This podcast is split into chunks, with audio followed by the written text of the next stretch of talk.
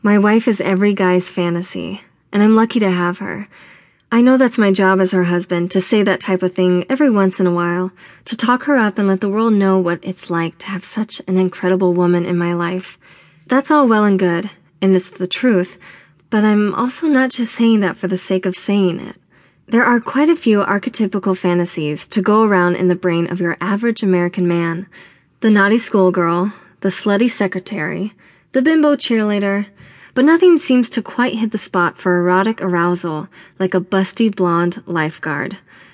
My wife Rachel plays this role perfectly. In her tight red bikini swimsuit, she spends her days running up and down the beach helping the fine people of Santa Monica not die in the undertow. Of course, I'm oversimplifying. Every once in a while there's a rescue, but for the most part she seems to find herself relaxing at the lookout station, leaning back in her wooden chair with shades on as she scans the water for a waving hand of distress. Rachel's body may be relaxed during this time, but I know for a fact that her mind is focused, sharp as a tack, and ready to spring into action should the need ever arise.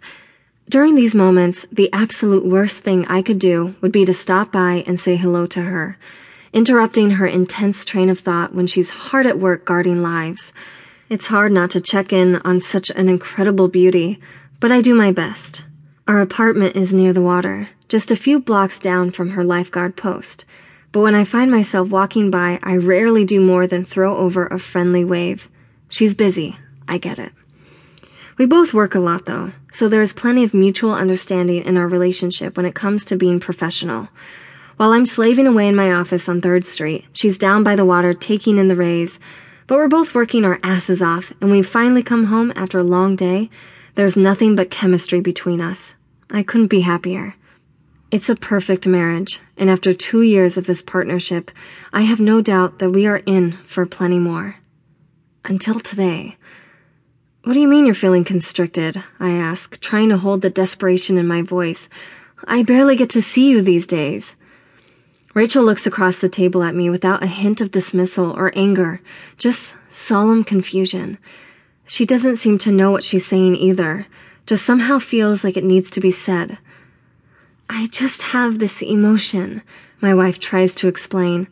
It's like. She trails off, looking out towards the water from our table on the restaurant's patio. It's like what? I question. We sit in silence for a moment, looking out from our spot in the shade at the bustling beach crowds, happy people completely oblivious for our blindsiding marital woes. I have a deep sinking feeling at the pit of my stomach, an anxious gnawing that I never expected to feel in regards to my loving wife. There's nothing really wrong, Rachel explains to me. I mean, I'm so happy. I'm happy too, I tell her, looking deep into those beautiful blue eyes. I believe what she's saying. She's honestly just as in the dark about this as I am. But something is missing, Rachel tells me. I shake my head in complete confusion, simply unable to comprehend the situation as it unrolls before me. I was expecting a pleasant lunch on the boardwalk with my wife, and now this whole thing has devolved into this, and I don't even know what this is. Are we breaking up? I finally ask, bluntly. Rachel looks at me for a moment, as if scanning my face to see if I'm joking. When she realizes that I'm not, her entire expression changes. Oh my god, Ken, what? She shouts, almost laughing. No! A wave of relief washes over me almost immediately, taking all the anxiety with it. Whatever this is about, Rachel and me can work through it. My wife shakes her head and puts her hand over mine. I love you, baby. I love you too, I tell her. Rachel lets out a long sigh. I really don't know what this is, but I need to get back to work. Can we talk about this later? I laugh. Do I have a choice? My wife flashes a half smile. I'm sorry. I'll make it up to you. She stands up and gives me a quick kiss goodbye, then hurries off.